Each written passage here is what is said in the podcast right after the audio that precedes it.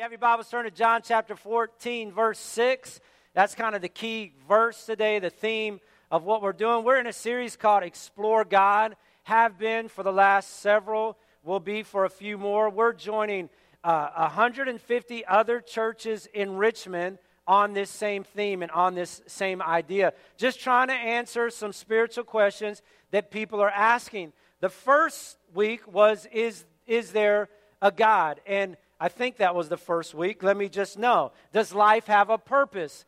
Changed my life so much I forgot the order. Does life have a purpose? And, and I just tried to let you know through the Word of God that you were created for God and by God, and your life does have a purpose. You, you are fearfully made in the image of God. You were knit together in your mother's womb. You have personalities. You have, you have a characteristic. You, you don't have personalities. You have a personality. You have gifts and talents that bring much to, to, to, to, to the body of Christ and much to human involvement on a whole. And we want to help you find that purpose. We, we try to accomplish that at the growth track which starts next week. We try to help you figure out through, through some tests and through some personality profiles what, what, you're, what you were created for. And I hope you'll get on board and be a part of that. The next week, is there a God? And that, yes, there's a God, and hopefully you realize He's a good God. He's for you and not against you. He has a plan to prosper you and not to harm you. He is a good God. And then last week,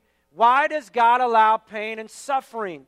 And, and this is how I, just want to review that if you're going to go through pain and suffering, make sure you leave with something. Make sure you come out on the other side better because you went through it. Make sure your attitude is in, in such a way that, Lord, I just don't want to go through this. I want to learn through this. I want to grow through this. Angie asked me to go shopping the other day. I hate shopping. I hate it. And I can endure it if there's a goal, if, the, if we're going for a specific reason or a specific purpose. So, baby, well, why do you need to go shopping? Well, I don't need anything. I just want to go and look. That's the wrong answer.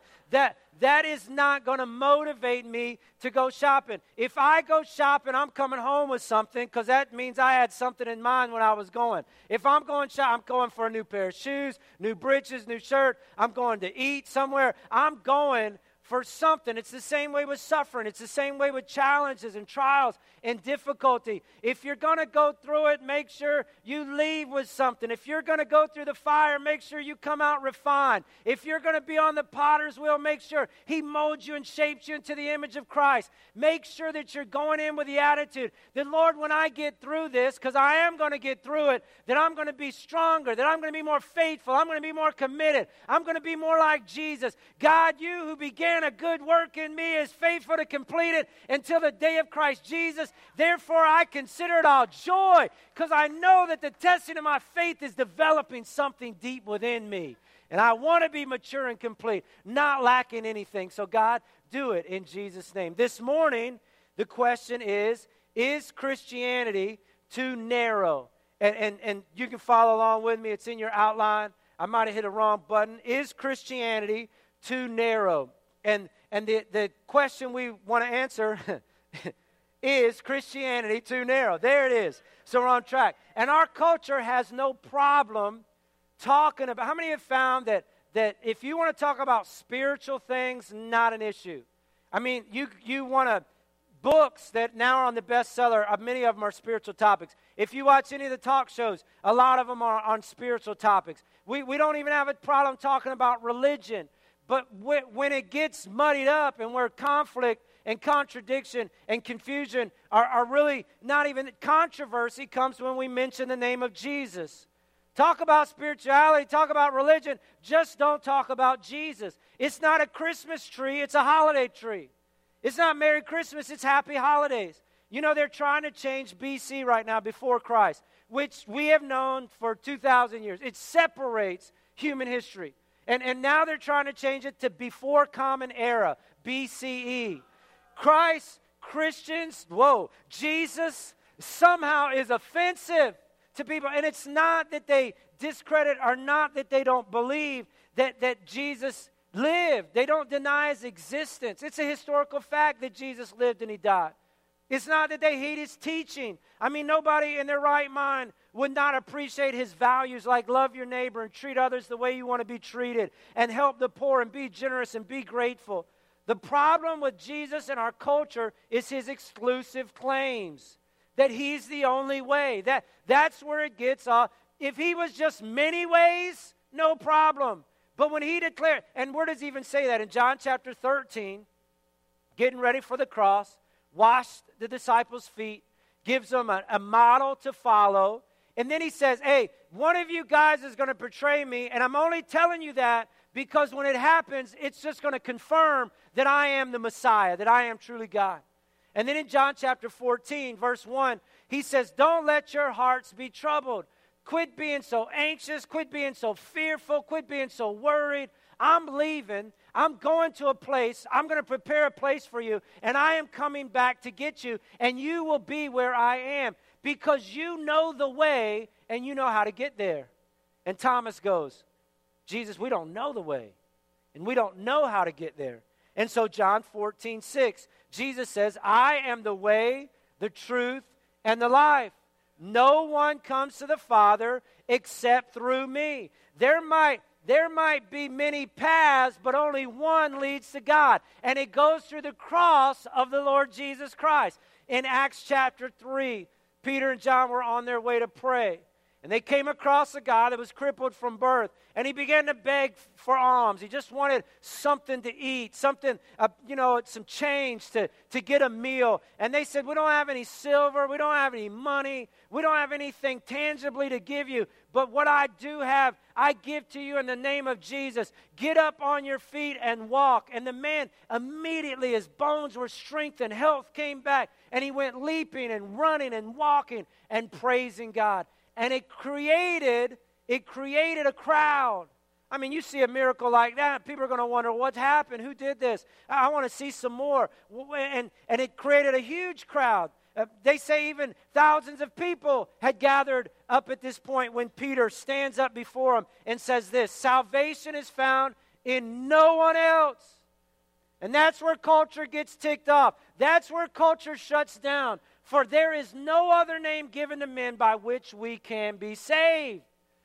Paul was the great apostle, church planner, leader, mentor. One of his mentees was, was his young uh, pastor friend, Timothy. Timothy's pastor in this growing church. And Paul wants to encourage him. Paul wants to affirm him. Paul wants to teach him some things. And so he says in 1 Timothy 2 there, Timothy, there's one God and there's one mediator between man and God. It's the man, Christ Jesus. Is here, here's where culture gets boogered up. Is Christianity too narrow? And here's what I want you to do today.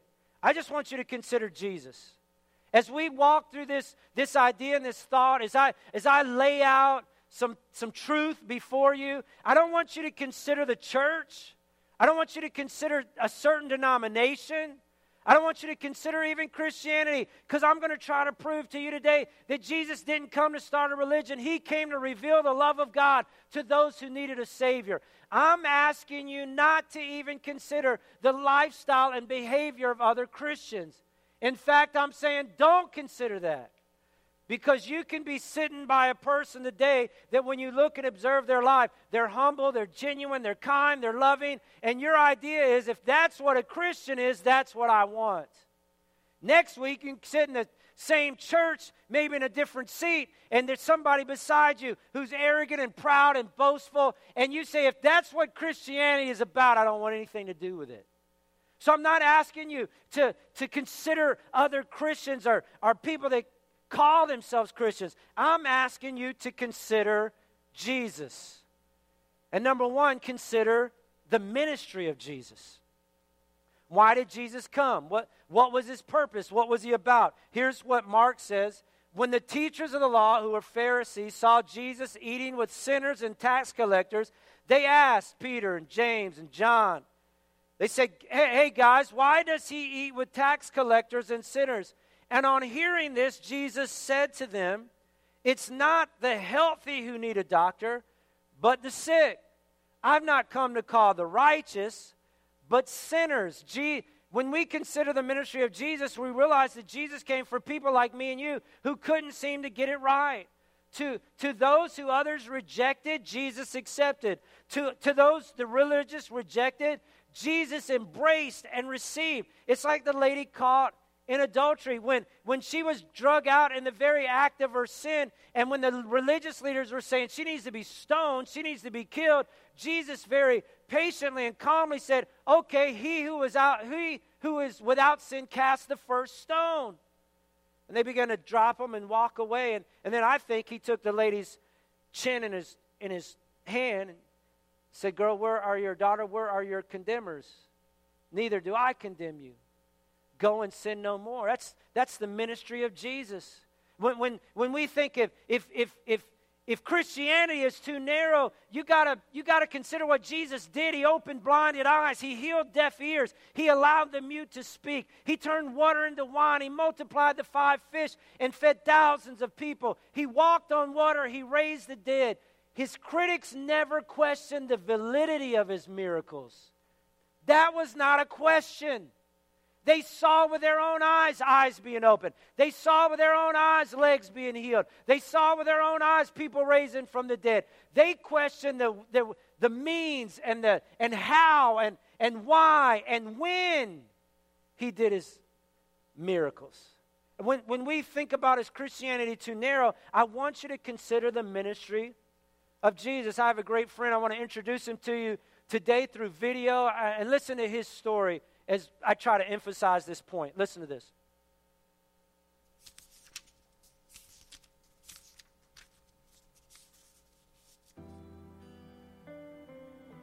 I came to find Jesus on a riverbank across from my grandmother's house with a friend of mine. We were fishing.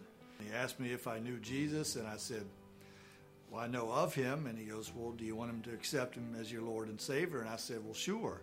I just got away from it. And as I grew up and I went to college, it just wasn't something that was, uh, you know, part of my life.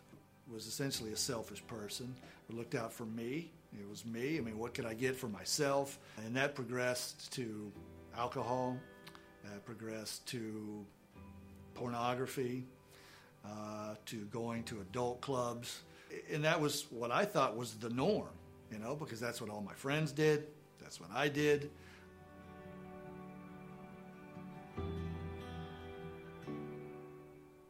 And we dated for a long time, and then we got married, and then we started to have our family, um, and then the world got crazier rather than more settled. And I started working more and traveling. I found myself in a, a place, a hotel by myself, uh, traveling I had the means and the and the ability to do really whatever I wanted to do. I was, you know, looking at the internet, um, and then you know going to a uh, um, you know adult places that sort of need or that want just got so strong that I couldn't I couldn't resist the urge basically. Every waking moment that I had by myself, I found the urge that I had to either look at something on the internet uh, or, or make a phone call or do something to get my fix. And, and that snowballed over a period of about probably five or ten years. And I always felt, well, this is the last time I'm going to do this.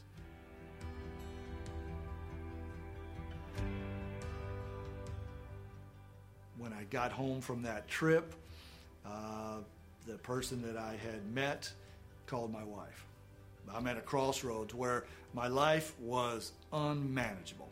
And at that point, I had to make a decision. That night, I told my wife uh, what I had done. The very next day, I called Pastor Stan. Pastor Stan turned me on to uh, one of the gentlemen here at the church, uh, the Overcomers Outreach. So I, I came to Overcomers Outreach. He got me in touch with somebody who was helping with these types of addictions. I just knew that there was something else that could help me to like break this once and for all and it would stick. And I got to, to know the Lord and he invited me to church back here again. And I started coming and I knew that at that point that that's what I needed. Jesus Christ was the only one that could break my chain of addiction. And I finally knew that. And I finally had heard that. And I had seen people that had gone through the same thing that I was going through. And that's what I wanted. That's really what I wanted. I never had a core group of men that didn't judge me for who I was, didn't judge me for my past, um, and that would clearly pray for me when I had an issue. I don't I live a lie anymore. I, just come home, it's a breath of fresh air. My phone is completely open. I don't have any passwords. There's hope. There is hope for this. The, the stigma associated with the, these types of addictions is, is, I think, keeping men from coming out and, and really addressing, getting this into the light, because this festers in the darkness, it festers in isolation, and and that was me. I was I was isolating. I was you know do, trying to do it by myself, and you just can't do it by yourself. But my biggest breakthrough was turning my life over to God and just saying, "Here's a broken person. You know, please help me, because I can't do it by myself." Once I was able to do that and found that His arms were open wide and He was standing by me the whole time and willing to, to walk along with me.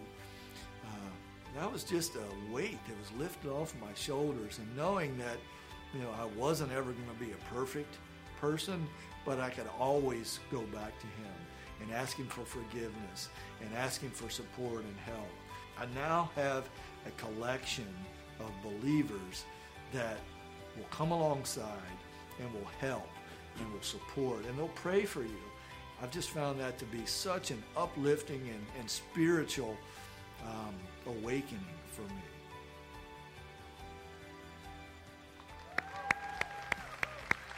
That, that's the ministry of Jesus. His, his family's been reconciled, his marriage is as strong as it's ever been. And, and what you saw just now is not a better version of the old Monty, it's a new Monty. The old has passed away. Behold, all things are new. That's, that's the ministry of Jesus. That, that's why he came. He came for people like you and I. Maybe, maybe a different issue, maybe a different struggle, but issues and struggles alike in, in many ways. And, and he was gracious and kind. And if that is your particular struggle, can I encourage you to reach out for help? Amani now helps guys that battle that He's been free five years. Uh, again, life changed, transformed. He now can help you with some tools to get free of that. If you'll let Pastor Andrew know, if you'll let myself know, we will connect you with him and you can get on your path to freedom. That's the ministry of Jesus. For whom the Son sets free is free indeed. Don't only consider the ministry of Jesus, consider the resurrection of Jesus. Remember, we're answering this question Is Christianity too narrow? Consider his resurrection. When humankind, God created mankind, he put into place a sacrificial system in the Old Testament. And, and back then it was either a bull or a goat. And so when you sin, there had to be a ceremony, there had to be a, a ritual, there had to be a celebration where a priest would come and offer a sacrifice for the sins of the people. And the sacrifice would cover the sin, it wouldn't take it away. It would cover the sin. And it wasn't permanent because they had to do sacrifice after sacrifice after sacrifice. In the New Testament, Jesus comes along, and John the Baptist prophesies Look, the Lamb of God who takes away the sins of the world. And when Jesus went to the cross, he was the perfect sacrifice. His, his sacrifice didn't cover our sin, it took away our sin. His sacrifice wasn't temporary, it was once and for all. And when Jesus was hanging on that cross, with the weight of this sin of our sin on his shoulder, with the crowd mocking him and jeering him, with the pain and the suffering and all that he was up against, he looked over the crowd and said, "Father, forgive them, for they know not what they do." And with that, the Bible says, he said, "It is finished. Into your hands I commit my spirit." And at that very moment, testimony gave historical facts, gave testimony that the earth shook, or the earth went dark, the ground rumbled. The confession of the soldiers, the temple veil was torn from top to bottom. The soldiers that were in the courtyard doing the mocking, doing the whipping, the courtyard, the, the soldiers that were there in the mock trials, the, the soldiers after this event looked to Jesus and said, Surely he is the Son of God. They buried him, put him in a borrowed tomb, and three days later, when the ladies went to check on him, the stone was rolled away and the tomb was empty. And here's how Peter, this is what Peter says about it. You killed the author of life, but God raised him to life. And we are witnesses to the fact. Peter, the other disciples witness it. Over 500 people saw uh, Jesus in his resurrected body. The skeptics would say, well, the Romans took his body. And, and my response is, well, if the Romans took his body, what better way to diffuse a new a, a, new revolution that's happening about a resurrected Savior than to present his body. Or, or maybe the disciples took his body. Are you telling me 11 uneducated men devised the most elaborate scheme in the, in the history of the world? They overpowered the Roman guards. They pulled it off and then they kept it a secret. And then they ended up dying, martyred, killed because they would not deny a resurrected Savior. You think about Thomas, and I, I feel bad for Thomas. They call him Doubting Thomas. Jesus didn't call him Doubting Thomas. The, the, the authors of the Bible called him. He did one, he doubted one time. And he's got this, he's got this, uh, I don't even know what the word is. It's stuck with him. For, I mean, if you and I, if we were labeled for the one thing we did, I wouldn't even be able to talk about it in church. It's, it's like, it's like you get in an accident and, and for the one accident, and for the rest of your life, you're, you're known as Reckless Willie or Accident Alex. I mean, you just never get through the stigma. And, and Thomas never got through it. But the one thing, he, Jesus came to him and said, Thomas, quit doubting. You said you're going to have to see it before you believe it. Put your finger right here. Look at my side. Look, look, Peter, I, I mean, Thomas, I did raise just like I said I would. Thomas went on to be one of the most courageous missionaries in India. He, he allowed he was martyred for his faith. A spear went through his side because he would not deny that Jesus came and Jesus lived and Jesus died and Jesus resurrected on the third day.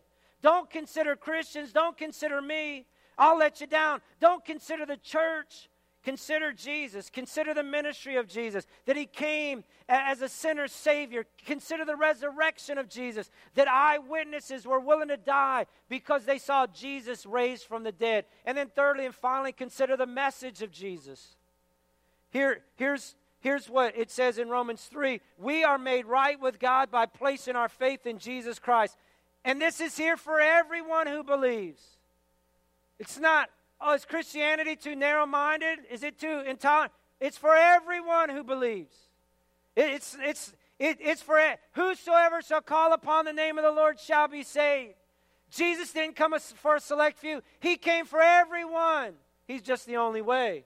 He, he, he is for no matter who you are, Jesus said. You, this, this idea of, of aren't all religions pretty much offering the same thing, leading to the same God. It's called the mountain analogy. And, and, and they try to, they want you to picture this God on top of a mountain, and there's multiple paths all around the mountain, some longer, some shorter, some steeper, some whatever, to get to God. And there's one God, and all these paths, though they're different paths, they lead to the same God. And again, I mean, I would argue that if you take a close look at the different religions that are in our world today, they are vastly different, and, and many of them at the very core of what we believe. Differences that contradict Christianity in so many important ways. And the world wants us to believe that, that, that all of them are true, that it doesn't matter which road you pick, it doesn't matter which way you go. But, but the reality is, we, they all can't be true. Someone has to be right, and someone has to be wrong. Buddhism teaches that the ultimate goal is nirvana. It's this out of body experience. It's this, it's this, it's this state where you reach the place of total nothingness. And it's earned or gained by, by adhering to the eightfold path to enlightenment. The, the Hindus, their ultimate goal is also nirvana, but, but it's reached not by this path to enlightenment, it's reached by reincarnation. So you live in such a way the first time, and it the way you live there depends on what you'll be in your second lifetime, either a king or a cow, and, and that will determine your place of nirvana. When you look at Islam, heaven is paradise to them, full of wine, women, and celebration. And, and ironically, the way that you enter in paradise is to abstain the very things that you will be experiencing in paradise. And to get to paradise, a Muslim must observe or, or follow the five pillars of Islam. Judaism denies that Jesus Christ is Lord. They believe that you have to follow a strict, you have to follow the strict observance to the Old Testament law, and that equals eternal life. That Jesus was merely a human teacher or a, or a great prophet at best, but he's not the Messiah. Every religion that this world has created is based on people doing something, people struggling and striving to somehow win favor with God. They have to to pray the right way or go on a journey or give alms to the poor or avoid eating certain food or, or go through a series of reincarnations or, or be a martyr. They are attempts for people to reach God. I'd like to illustrate it this way. When, when Emily and my kids were little and, and they were laying in the crib and I'd come to them, they were hurting, crying, in need. Other religions would, would portray it as this way with a God looking over the balcony of that crib with a, with a kid crying out, needing help, needing a Savior. Well, you got to make your, you've got to reach me. I'm unable or unwilling to make a way. You've got to reach me. Christianity is so different. It's the picture of the father looking over that crib and in the strong arms reaching down and embracing him, knowing that, fa- knowing that baby can't reach the father, knowing that that baby is in need of help. And so instead of the baby reaching and making a way to God, God makes a way to the baby through his son, Jesus Christ. See, in religion, it's all about what you do and what you abstain from and what you withhold. In Christianity, it's all about what He's done. It's about what He's done. For by grace are you saved through faith, and that not of yourself. It is a gift of God, not of works, lest any man should boast. Jesus is the only way to God. He came to us in the form of His Son so that we could be reconciled and made right with God. The, the, the Buddhists have a story of the prodigal son just like the Christian Bible does. In their story, it's, it's similar in the fact that the boy goes prodigal, that he comes to his senses, and he returns to his father. The only difference in the Buddhist story and the Christian story is when the son returns, he is, he is commanded to go into a, to years of servanthood to pay off his debt for his rebellion and hard headedness.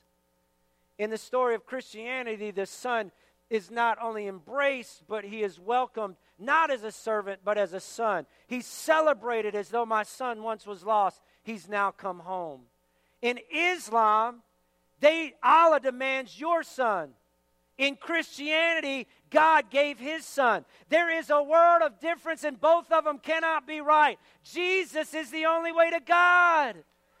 And the Bible requires us to view other religions as flawed attempts of man to reach God through human effort and insight. Although they might teach some good morals and have good, maybe some good principles, it's not necessary for a religion to be totally false in order to be disastrously wrong. Jesus is the only way to God. Well, well, Pastor, what about isn't saying Jesus is the only way intolerant and narrow minded? It would be intolerant and narrow minded if I said Jesus is the best way. I'm not saying Jesus is the best way. I'm saying Jesus is the only way. I am the way, the truth, and the life. No man comes to the Father except through me. See, someone had to pay for the penalty of my sin. Someone had to bridge the gap between me and God. And Jesus, by the virtue of his sinlessness and by the virtue of his divinity, was the only one qualified to be my substitute. And I have acted not by some careless whim, but by the truth found in God's Word and by the evidence laid out in history that Jesus is the only way. It's, it's again, let me explain it this way. Stay with me just a few more minutes. Uh, several, when Austin was first born, Austin is Jenny and Trevor's baby boy. Uh, now he's not a baby, he's 13 now. He's bigger than me, but he was a baby. Obviously, we were all babies. I'm going to get to the point right now. When he was a baby, he had jaundice, and his skin was yellow, and the whites of his eyes were yellow.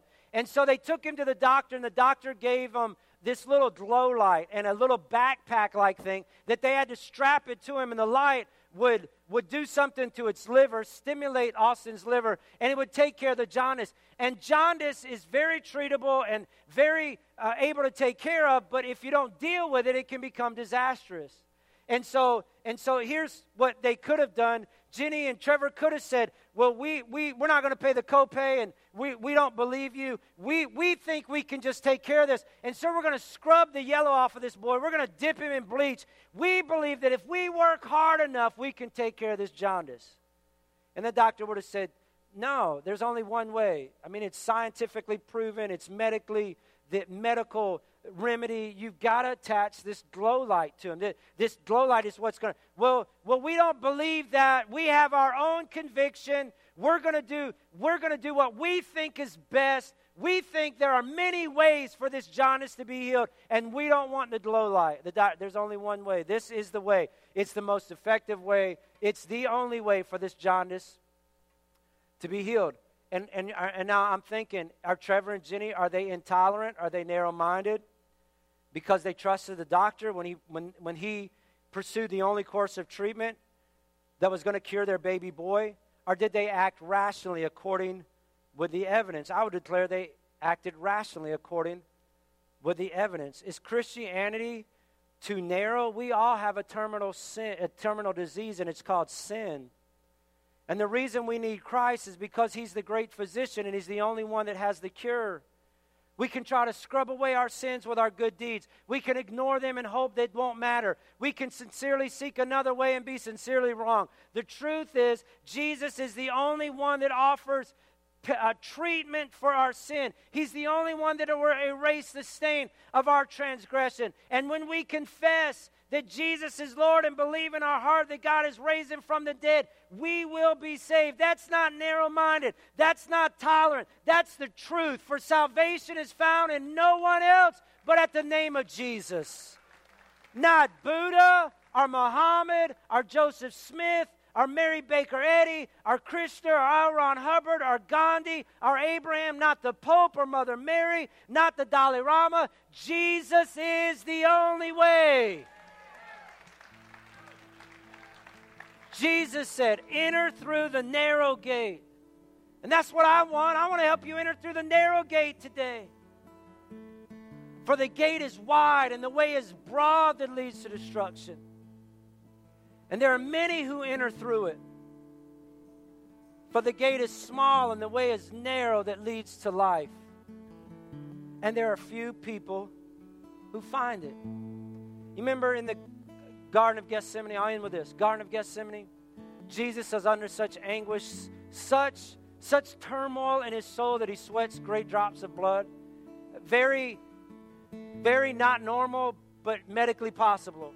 He is in such anguish and such turmoil, and he's wrestling with God. He knows the, the, the, the he knows he came from heaven became as a man. He knows the, the struggle that's before him. He knows he's about to take on the sins of the world. And he cries out to God God, if there's any other way, please let this cup pass from me. God, if there's a plan B, please put it into action now. I mean, that's not a that's not a lack of courage. That that's reality in the fact that it's about to be painful. I think the most the most agonizing thing was Jesus knew that his father was going to turn his back on him because of the world's sin. God, if there's any way, please take this cup from me. And you know what God said? Jesus, there's no other way. You're the way, the truth, and the life. No man comes to the Father except through you. And so Jesus responded, Nevertheless, God, not my will, but thy will be done. See, here, here's, the, here's the big idea Jesus is the only way. Amen, everybody. Amen. Stand to your feet with me, will you, all across this auditorium?